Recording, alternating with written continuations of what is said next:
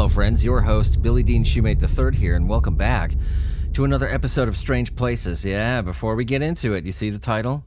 S3E73. It is the first episode of the third season. Yeah, we're in the third season of Strange Places. Man, this is crazy. I never thought that lightning would strike twice in the same place. That I have, you know, I have another podcast that's, well, now as of today, in its sixth season. And that podcast made me one of the very few people who, less than 10% actually, of podcasters actually make money doing this. And I thought, you know, chances are just astronomical that this was going to happen again. This podcast is doing better than my other one. And I couldn't be happier. I am extremely blessed that you keep coming back every week, and this podcast is as listenable and as apparently entertaining as it is. I wouldn't have done it without you guys, and I really appreciate that. We're in our third season, man. How cool. I'm beside myself. This started off as an experiment, and when, you know, you fall off your toilet and that image that you drew of the flux capacitor while you were in your days actually ends up being something that changes your life, you're kind of not ready for it. And I wasn't ready for it. I know I'm getting personal here. I'm getting deep, right? But I got to tell you, it is changing my life. That coupled with another podcast that's hugely successful. It's actually making money doing this stuff. I'm being noticed in two different realms now, two different shelves, you know, because my other podcast is about something completely different. So I'm gonna quit rambling. I'm just very thankful, and I appreciate all of you. So what are we doing for this momentous episode? Well, I was gonna do the Tunguska event. This is one of those uber famous ones, one of the ones on my short list. This is one that you cannot run any kind of paranormal study show or podcast or talk show or anything like that without talking about this. It was an approximately 12 megaton explosion that occurred near the Tunguska River. It's now in Krai, Russia. On the morning of June 30th, 1908, the explosion over the sparsely populated eastern Siberian region flattened an estimated 80 million trees over an area of about 830 square miles of forest. Eyewitness reports suggest that at least three people may have died during the event. The explosion is generally attributed to a meteor air burst, the atmospheric explosion of a stony asteroid about 160 to 200 feet in size. The asteroid approached the east-southwest, so they say, and likely with a relatively high speed of about 60,000 miles an hour. It's classified as an impact event, officially. Even though no impact crater has been found, the object is thought to have disintegrated at an altitude of 5 to 10 kilometers without any kind of debris from said asteroid or meteor ever being found. The Tunguska event, and did you hear my snarkiness there a little bit? Okay. The Tunguska event is the largest impact event in recorded history, though much larger impacts have occurred in prehistoric times. I mean, an explosion of this magnitude would be capable of destroying a huge metropolitan area. It's been mentioned numerous times in popular culture, inspired real-world discussion of asteroid impact avoidance, and a matter of fact, it's one of the things that they study when our powers that be look into asteroid deflection. So, a little bit of background. June 30th, 1908, right? Before the implementation of the Soviet calendar, so technically, according to them, it was the 17th of June at around 7:17 a.m. Natives and Russian settlers in the hills northwest of Lake Baikal, observed the bluish light, nearly as bright as the sun, moving across the sky and leaving a thin trail. Closer to the horizon, there was a flash producing a billowing cloud, followed by a pillar of fire that cast a red light on the landscape. The pillar split in two and faded, turning to black. About 10 minutes later, there was a sound similar to artillery fire. And what's weird is when I looked at that, almost everybody who knew the sound of heavy artillery fire said that's exactly what it sounded like identical to that, which is pretty odd. Eyewitnesses closer to the explosion reported that the source of the sound moved from east to the north of them. The sounds were accompanied by a shock wave that knocked people off their feet, broke windows hundreds of kilometers away. The explosion registered at seismic stations all across Europe and Asia. The airwaves from the blast were detected in Germany, Denmark, Croatia, UK, even as far away as Bariava, Dutch Indies, even here in the U.S. It's estimated that in some places the resulting shockwave was equivalent to an earthquake measuring 5.0 on the Richter. Wow. Over the next few days, night skies in Asia and Europe were aglow. That's odd. That's weird. I didn't notice that in my initial research. Huh. See, this is why I do this. This is why I save a lot of the research for when we're rolling. I don't know about you, but when I listen to shows like this, I like natural reactions to where I can hear, I can physically hear the gears turning in the host's head. You know, I'm entertained by that. I hope you guys are. What was I getting at? Yeah, it created weird glows in the skies afterwards. There are reports I'm seeing of brightly lit photographs being successfully taken at midnight without the aid of flashbulbs in Sweden and Scotland, that far away. It's been theorized that this sustained glowing effect was due to light passing through high altitude, ice particles that had formed at extremely low temperatures as a result of the explosion. You could actually reproduce it by using space shuttles. In the U.S., a Smithsonian Astrophysical Observatory program at Mount Wilson in California, they observed a months-long decrease in atmospheric transparency consistent with an increase in suspended dust particles. Did you get any of that? I didn't either. So what, they usually say when stuff like this happens, anything from the miracle at Fatima to the Tunguska explosion, ice particles in the air. Okay. They like that one, don't they? I'm just saying it may be. I'm not denouncing it. We use our common sense here. It may be. I just think it's funny they always use that. Eyewitness reports. I tend not to pay too close attention to these because, like I said, your brain is not a perfect, what's the word I'm looking for? Your brain is not the perfect machine to recall really anything. It's susceptible to so much outside stimuli. I don't even think that firsthand reports should be used in court. I really don't, unless you're dealing with someone who is an expert in that field, number one, or someone who is trained to observe, because our brains are just, they're really bad at interpreting and storing information. Half of your memories are stuff that your brain just fills in, right? That. But there's one thing in these eyewitness reports that kind of bothers me. Everybody, at least at a certain distance, said this thing sounded just like artillery fire. And there were a couple of them that swore something was being shot at. Something was being fired. One person said cannons. Another one said heavy artillery. These are all people who had some kind of military background.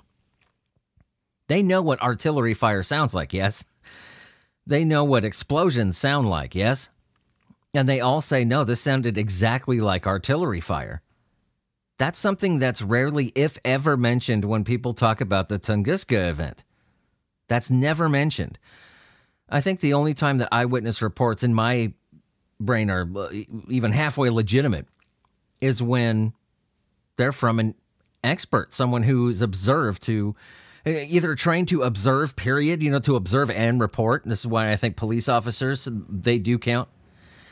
And experts in a certain field. These guys are from the military. They know what artillery fire sounds like. Granted, yes, they've never heard a meteor crash to Earth. They've never heard a geological, event like that, or a celestial event, something crashing into Earth.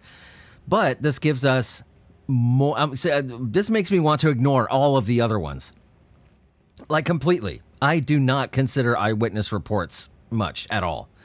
But this is pretty significant, this one. So I'm going to kind of filter out the other eyewitness reports, so we're going to stick with this one, the people in the military. Now, I'm being open here, okay? I'm saying, no, these guys and gals have never heard anything crashing to Earth and exploding, you know, from interstellar space. But this gives us a good jumping-off point. Since the 1908 event, there's been an estimated 1,000 scholarly papers, most in Russia, published about the Tunguska explosion. Owing to the remoteness of the site and the limited instrumentation available at the time, modern scientific interpretations of its cause and magnitude have relied chiefly on damage assessments, geological studies. These were conducted years after the event because of the remoteness, the crazy weather, all that. But estimates of its energy have ranged for anywhere from 3 to 30 megatons of TNT. It wasn't until more than a decade after this that any scientific analysis of the region took place, in part due to the isolation, political upheaval, that was a big one. They never visited the central blast area initially. And they found out why later. Let me look up something. Okay, I wanted to locate something in particular because I know this is going to come up. I know it's going to come up. I just want to have it ready. Okay. All right, there we go. I knew it was coming. Trust me, when we get into this, it's going to freak you out. There is a theory out there, okay? But I'm going to save it. I'm going to save it for right now. Because if I just jump into it, you're going to be like, okay, Billy has completely lost his mind. So, there were expeditions sent to the area 50s, 1950s, 1960s. They found microscopic ciliate and magnetite spheres and siftings of the soil. Similar spheres were predicted to exist in the fallen trees. They couldn't find any in the trees, which is odd, but they found it in the soil. Now, these are found, high proportions of nickel relative to iron, which is also found in meteorites. And that's what everybody uses in terms of saying, you know, this is definitely a meteorite because the nickel content of the stuff that they found in the soil. Use your common sense, man. That's what I want to shake some of these people. Yeah, you found it in the soil, and that's exactly what's found in meteorites, yes. But that concentration isn't only found in meteorites, man. It's not. And on top of that, this just bothers me. This concentration of nickel is not only found in meteorites. It's like they always stop there. And here's the other thing. Here's the kicker. This is the second thing I was getting at. This stuff was only found in the soil. It wasn't even found in the pitted, potholed, destroyed trees. What does that tell you? I don't know. But it does not tell me meteorite. That stuff would be everywhere. And we don't have to go back, gazillions of years to prove the point. We have craters right now we can go study. I mean, when that meteor explodes, man, that debris gets absolutely everywhere. You find it miles away. And yes, you find it in trees.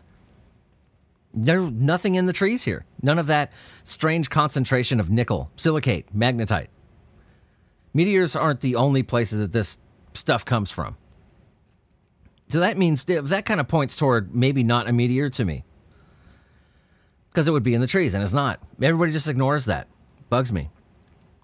Numerous anomalies were considered consistent with an impact event, though. The isotopic signatures of carbon, hydrogen, nitrogen at the layer of the bogs in that area correspond to, 1908. They were found to be inconsistent with ratios measured in the adjacent layer. So what that means is that there's a really high proportion of things that are supposed to be in like Cretaceous era rock. These unusual proportions are believed to result from debris from a falling body that deposited into the bogs, that it created some kind of massive crater that went down to like Cretaceous era rock. But there is no crater. So how are they finding stuff that's inconsistent with certain rock levels when there was no crater, when that Cretaceous era rock was not exposed? They think that it could be acid rain, a suspected fallout from the explosion. That acid rain being far more acidic, far more what's the word I'm looking for? It dissolves everything it touches. Far more dense than water, that it could potentially trickle down to or soak down to Cretaceous era rock. Scientists disagree, though. Some papers report that hydrogen, carbon, nitrogen isotopic compositions with signatures similar to those, blah, blah, blah, blah, blah, blah, blah. There's always an argument. But I'm not saying that scientific terms always mean bullshit. But when somebody overdoes it, overdoes the lack of layman, it sounds like, oh, most people aren't going to get what the hell I'm saying anyway. Right. If you really had something on your hands, you would go as layman as possible. You want to tell the world, you know? So what these other people are saying is that it couldn't be acid rain. It couldn't be this. People arguing this back and forth. I don't know about you, but common sense tells me I tend to go with the guy who has the explanation other than just a group of big words. That's just me. Maybe I'm an idiot. So they've been studying the peat bogs. In 2013, a team of researchers published the results of an analysis of microsamples from a peat bog, and they actually looked in the freaking trees near the center of the affected area, which shows fragments that may be of extraterrestrial origin. Now, I'm not crying UFO. I mean extraterrestrial as in interstellar space. There's Earth impactor models, blast patterns. Is it an asteroid? Is it a comet? Geophysical hypotheses. There's a lot of those, too. Though scientific consensus is that the Tunguska explosion was caused by the impact of an asteroid, meteor, either or, there are some dissenters. There are people that say this was caused by the release of the subsequent explosion of 10 million tons of natural gas from within the Earth's crust. The basic idea is that natural gas leaked out of the crust and then rose to its equal density height in the atmosphere. From there, drifted back down, kind of like a wick effect, which eventually found an ignition source such as lightning. Man, once the gas was ignited, the fire streaked along the wick and then down the source of the leak into the ground, whereupon there was an explosion. I'm not buying that at all. I'm looking at a model for that right now. That's an awfully cute explanation, but this bugs me because you need too much to happen. You need an extremely high amount of, I mean, almost unnatural amount of natural gas in a concentrated area. You need atmospheric effects to work properly. I mean, this does happen, the wick effect, but it's never made an explosion even remotely as big as the Tunguska event. I mean, this is, if this is not a once-in-a-lifetime thing, this is extremely unlikely. In fact, astronomical. I'm not really buying the wick effect natural gas thing. You could have 10 times the amount of natural gas. See, he says it requires 10 million tons. Come on. Based on, like, every model that I've read except his, you need at least triple that. So is this guy saying 10 million because this is just a number that he liked, or he saw that it was triple that and he's like, ooh, I better take it down to 10 million, or was his math incorrect? I don't care, because all three explanations tell me that this answer doesn't hold up. Natural gas effect? Sorry, not buying it. They say it's an air burst. A smaller one did occur over a populated area back in 2013 in the Ural district of Russia. Remember, like there were a lot of cell phone videos and stuff coming out of Russia, people driving and seeing that meteoroid. It was determined to have been an asteroid, measured about 56 feet across. It was a lot bigger than you think. It had an estimated initial mass of 11,000 tons. It exploded with a 500 kiloton energy release. This thing injured 1,200 people, broken glass for miles when its shockwave hit, but it exploded in the atmosphere. That's another thing. There was no crater. There's no impact craters everywhere. They do find a couple of potholy areas throughout the surrounding, like, peat bogs and stuff. But this thing should have left a massive crater. Even the natural gas idea, it would have left a sinkhole. We've seen these things happen before. when these natural gas explosions happen, we do see effects in the ground. There is nothing with the Tunguska event. Let me tell you something else that's weird. All of these trees that were absolutely flattened, 80 million trees. Wow. Coffee. 80 million trees completely flattened, okay? But the epicenter, do you know what they found at what would have been the center of the Tunguska event? Absolutely healthy trees. Nothing wrong with them. This podcast is brought to you by the My Two Cents, Healing is Possible from Emotional Abuse podcast. In this podcast, Evangelist Walesa speaks on narcissistic/toxic abusive behaviors that causes emotional damage in others that leads them down a path of self-destruction or even suicide. By exposing this demonic spirit, I hope we all reconsider our ways to bring in positive changes. By working on our mindsets and bring back kindness, love, respect, and consideration of others before making decisions that will harm them and not help them. God will reward you with blessings and place people in your life with those same qualities. This is also true if you operate in negativity. It will be returned to you. Ain't that the truth? Give My Two Cents a listen. I've been, and I'm getting a lot out of it. A link in this episode's description will be provided. Now, back to the show.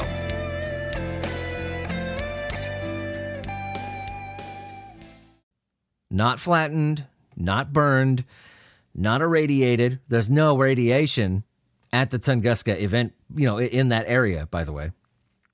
Never has been. Which, you know, some people say that's what points to asteroid or meteor. But the tree's in the middle, at the epicenter. This isn't difficult to find out where fucking ground zero was for the Tunguska event. This isn't difficult shit. It exploded in a circular pattern. Just go to the middle. It's like the water ripple effect. People are making this way more complicated than it needs to be. The center was not fucking difficult to find. And you have scientists that are saying, oh, they looked in the wrong spot, Give me a break. Yeah, this place was very remote, but the devastation was immense. And in the area, the trees are perfectly healthy. Dude. So what do we find outside of the circle? We find something kind of strange. There were tops of trees sheared off for about a mile leading up to the outer perimeter of the blast, you know. So let's say you have the blast area on the very outer ridge of it. You have about a mile in a straight line of trees with the tops sheared off, which indicates to me, you know, something fell from the sky. There's no crater. So they say this thing probably exploded in the atmosphere. Okay, so I start doing my research here. This thing would have had to explode about 5 miles up for it to have not left a crater. Now think about that. I pulled some brains together on this one. One of them being my friend Steven. I'm just out of privacy. I'm not going to tell you his last name. But my friend Steven is kind of a mentor of mine. He has a master's degree. He's a chemist. Works at a battery factory. He has a master's degree in chemistry. His wife has a master's degree in mathematics. So I got them together on this. And we determined that based on the eyewitness accounts. Now, I'm saying I'm going back to eyewitness accounts, but I'm ignoring all the other ones. The military eyewitness accounts, people from the military, because I think they're the only ones that we should even take into consideration. They said this thing, was like careening towards the horizon. This thing didn't blow up 5 miles up. This thing hit the ground. That's what they said. This thing hit the ground. We have to consider what they say. Because these people are military. They are trained to observe. They know what artillery fire sounds like. This is a first-hand account that we need to pay attention to. So this thing did not explode. You know, in order to not leave a crater, okay, the size of the thing that it was, the trajectory in which it was going, the atmospheric effects, my friends and I concluded that this thing would have had to explode 5 miles up in order to leave no trace on the ground. That's not what these people are saying. And, you know, you think to yourself, okay, it might have been the debris, right? Some of the debris caused this, and this thing was pretty much vaporized in the atmosphere. No, this explosion was caused. The math doesn't line up unless you use math for the entire unit. You know what I mean? I can't rip a chunk off of it and then have this kind of explosion. It should have been a hell of a lot smaller.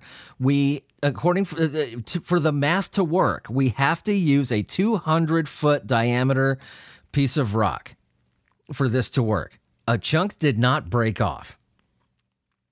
So considering that the math is not lining up properly, I have to rule out meteor.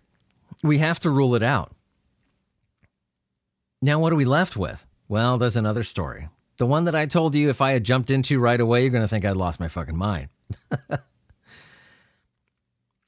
The magnitude of the blast was thousands of times greater than the nuclear bomb dropped on Hiroshima. Its impact was felt as far afield as here. Had it occurred just minutes later, it would have destroyed the whole of St. Petersburg and killed millions of people if it was a meteor, which I am willing to say at this point, it's obviously not. Use your common sense. It wasn't a damn meteor. It became apparent, something momentous happened in Tunguska. There's another theory here. I'm going to say his name, and you guys, you're either going to roll your eyes or you're going to scoot closer to your speaker. Nikola Tesla. Yeah. One of the alternative theories about Tunguska revolves around Nikola Tesla himself. Tesla was a scientific genius. He needs no introduction. Credited with several important innovations, electricity, magnetism, radio, for many years, he explored ideas for the wireless transmission of electricity. In 1901, he started construction on the Wardenclyffe Tower in New York, ostensibly for telegraphy. He used the tower to further his experiments into the transmission of electricity. This was about time of Nikola Tesla's apparent downfall.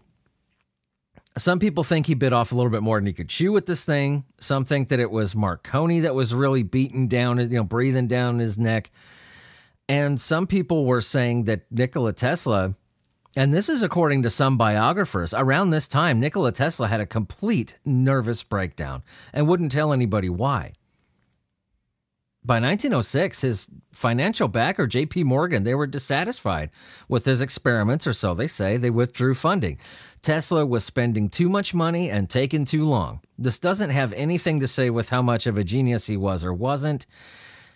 It's just that, people like Marconi weren't as good, but they could produce. And that's all that they ever really cared about. Now, I mentioned the nervous breakdown because this may have something to do with it.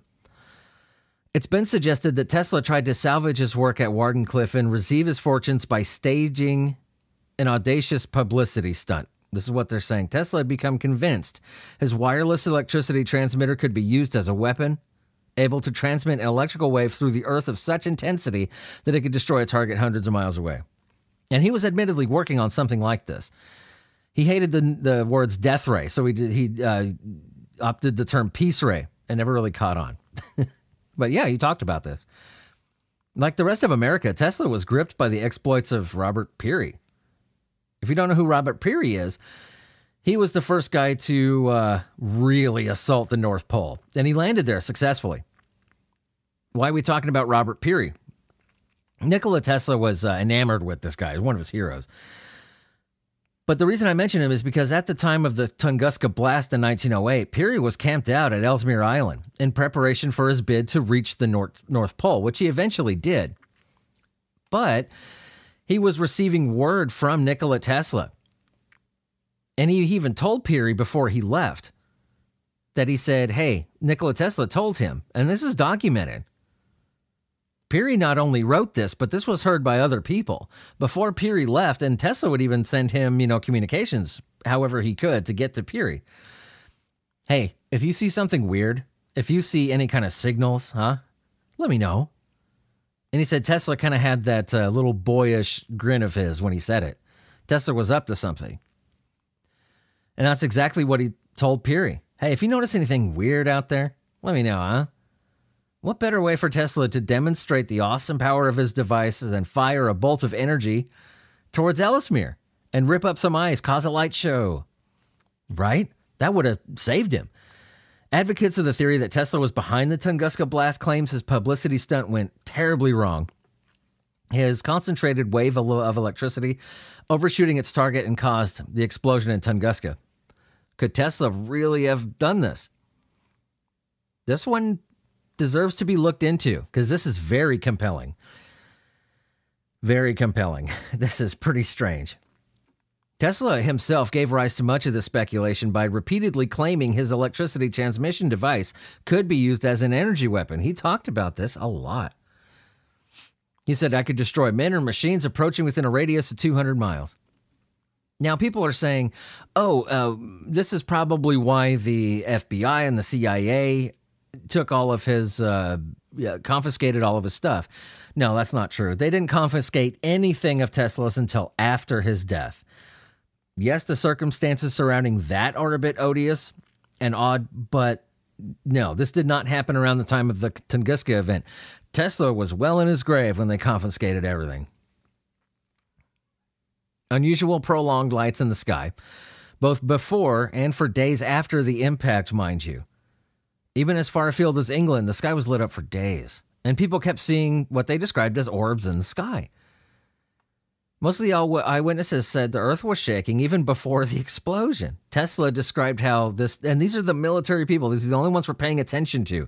Tesla described how his advice, if it worked, theoretically, it would, due to atmospheric effects and stuff like that, and the energy distribution, it would actually shake the ground first. The meteorite theory is undermined by the fact that no blast crater or trace of any meteorite was found. So people are really saying, this might have something to do with Tesla's energy weapon. There's something that bugs me about this one, too. Tesla was not, and I'm going to go a little bit over time here because we're at 30 minutes. It won't be much longer. I got a point. Tesla, he spent, when he was staying at the New Yorker, this was well after his downfall. No money, not a penny to his name, no funding, nothing. He would rescue these pigeons. And he would spend the last of his thousands of dollars nursing injured pigeons back to help that he found in the park. He was actually kicked out of the New Yorker hotel because of the amount of pigeons he had in there. It was known that Tesla had a very deep respect for not just human life, but life itself. And just the prospect of building a death threat. He said that was something theoretically that he could do. And he often kind of talked about it in a boastful manner, but even Tesla himself said, this is probably something I'm never going to build. I'm not in the business of building weapons. I'm in the business of making life easier, making life better for people. I'm not going to create any weapon of mass destruction here. I'm not going to do it. But he talked about it a lot. He's one of those guys that like, if I wanted to, yeah, I can make something that'll nuke a continent. He was just one of those cats. Point is, this is a guy who had nothing, just a couple $1,000s left to his name. Westinghouse would eventually swoop in and pay for Tesla, just to avoid the bad press. And look what they did to your golden boy, and look where he's living. Just to avoid that, Westinghouse eventually swooped in and paid for his living expenses for the rest of his life. But before that, when Tesla was living off of pretty much the money in his freaking pocket, he was nursing injured birds back to health and shit. You know what I mean? His respect for life was, it was there and it was real. Now, a lot of people find something very, very strange that when the Tunguska event occurred, as in that fucking day, Tesla seemed to have a complete emotional breakdown. He was inconsolable. And this is one of the things that either led to his downfall or it was a result of his downfall. There's no way to prove which one it is because he never told anybody why he was suffering such an extreme amount of depression all of a sudden that just happened to coincide with the Tunguska event. Is it possible that Tesla sank into a state of depression because his ray missed and he thought maybe it could have hit a populated area or even those, minor considering how big the explosion is, only 12 people dying. I mean, that would have seemed like a million to him, but imagine being responsible for 12 deaths. that really messed him up. Or it could have been everything was starting to crumble around him by this point anyway, and he just didn't want to talk about it. Could it be that that depression was caused by him missing his target, killing 12 people and destroying how much forest? All of it? Could be. But this is something. This seems a little irresponsible, even for a desperate Nikola Tesla. I know men do some pretty crazy things out of desperation. But this is a stretch even for Tesla. His you know, he finds a guy who is super famous at the time. The guy who's going to the North Pole, you know, everybody's going to be watching his every move. Everything this guy reports is going to be read in books for decades, centuries even. So Tesla picks this guy and be like, you know what, if I can show him that such and such thing works, oh man, he's going to come back and report. Yeah, it's a cool idea, and it's very Tesla. But firing a death ray just to get that publicity back, even for desperation, that doesn't sound very Tesla to me. Getting depressed because something, your death ray missed and you ended up hurting people, that sounds very Tesla. But we don't know for sure. There's no way to prove it. All we know is that before this North Pole explorer left, Robert Peary, Tesla said, hey, you notice anything weird? And he said it in kind of a cheeky little kitty brat way that Tesla did, you know. They could tell he was excited about something. Hey, you see anything weird? You let me know, huh? But then this Tunguska explosion happened. This is in Russia. Is it possible that he could have missed? Tesla is not the kind of guy. I'm just straight up telling you, Tesla is not the kind of guy that would put a decimal point in the wrong place and miss when it comes to something that destructive. Tesla isn't even the kind of guy that would have even built something like that, even out of desperation. But then again, I can't argue with this either. Desperation is a stinky cologne, boy, and it will seep into your pores. Desperation will make you do some crazy stuff, even throw your morals out the window. Did it happen? Can't prove it. Is it possible? I'm going to say you bet your ass. Now, the UFO angle. I know we're going over, but this is a really, really big one. And this one has a lot packed in there. A lot. People go the UFO angle. Was this caused by a crash UFO? I'm no extraterrestrial engineer, okay? But every single instance of a crash that we've heard about, UFO crash, UFO landing, any time that we have a legitimate, provable story that a UFO either touched, landed here on Earth, or crashed, what do we see 100% of the time? Radiation. 100% of the time. The ones that we can prove and be like, yes, UFO did crash or land here. 100% of the time, there is radiation in that area. 0 at Tunguska. What does that tell you? No UFO. No government black project, no UFO. It's just not there. People were not saying that they saw a ship careening to Earth. They said they saw a rock. It was mentioned by 3 of the military people. Out of the 7 eyewitness reports from former military and active military at the time, they all said rock. Rock. That's what it was, a rock. But we know it wasn't a rock. Was it a comet? No, a comet would have been fried on entry.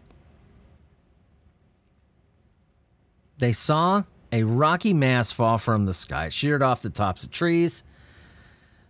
Could it have been some kind of black project or UFO that doesn't emit radiation? Well, if it is, it would have been the first one in freaking history. Was it a meteor? Was it an asteroid? No, it was not.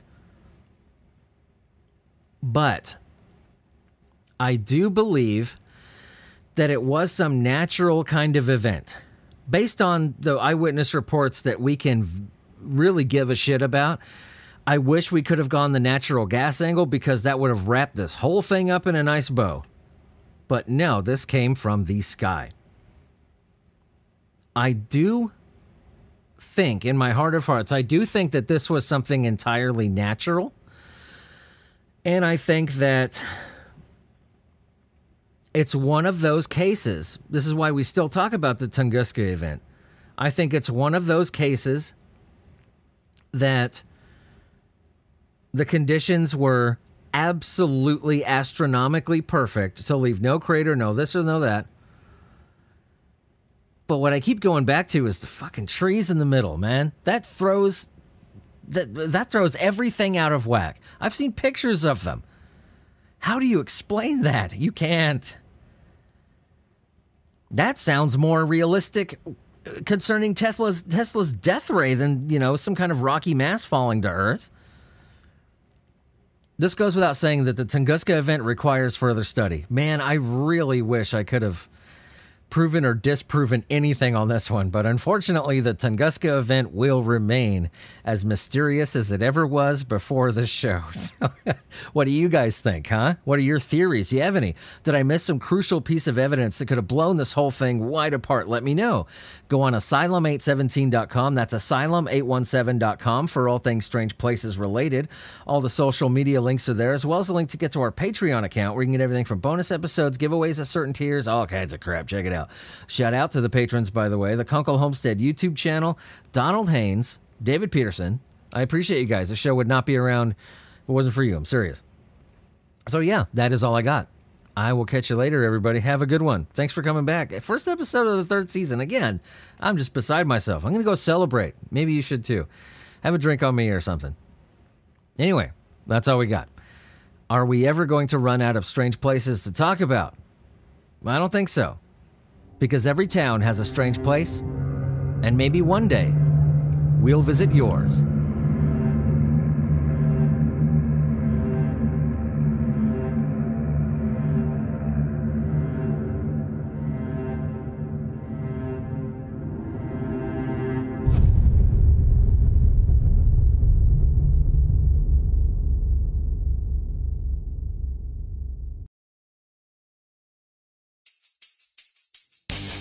This episode was brought to you by KeepOnSharing.com.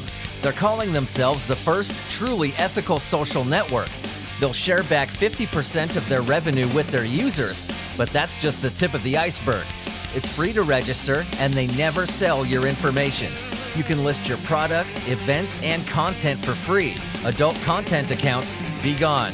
Their fun, positive, and encouraging site supporting local business. In a day and age where social media sites, even well-established ones, are being brought to light left and right for their questionable and sometimes downright archaic business practices, KeepOnSharing.com is a well-needed breath of fresh air.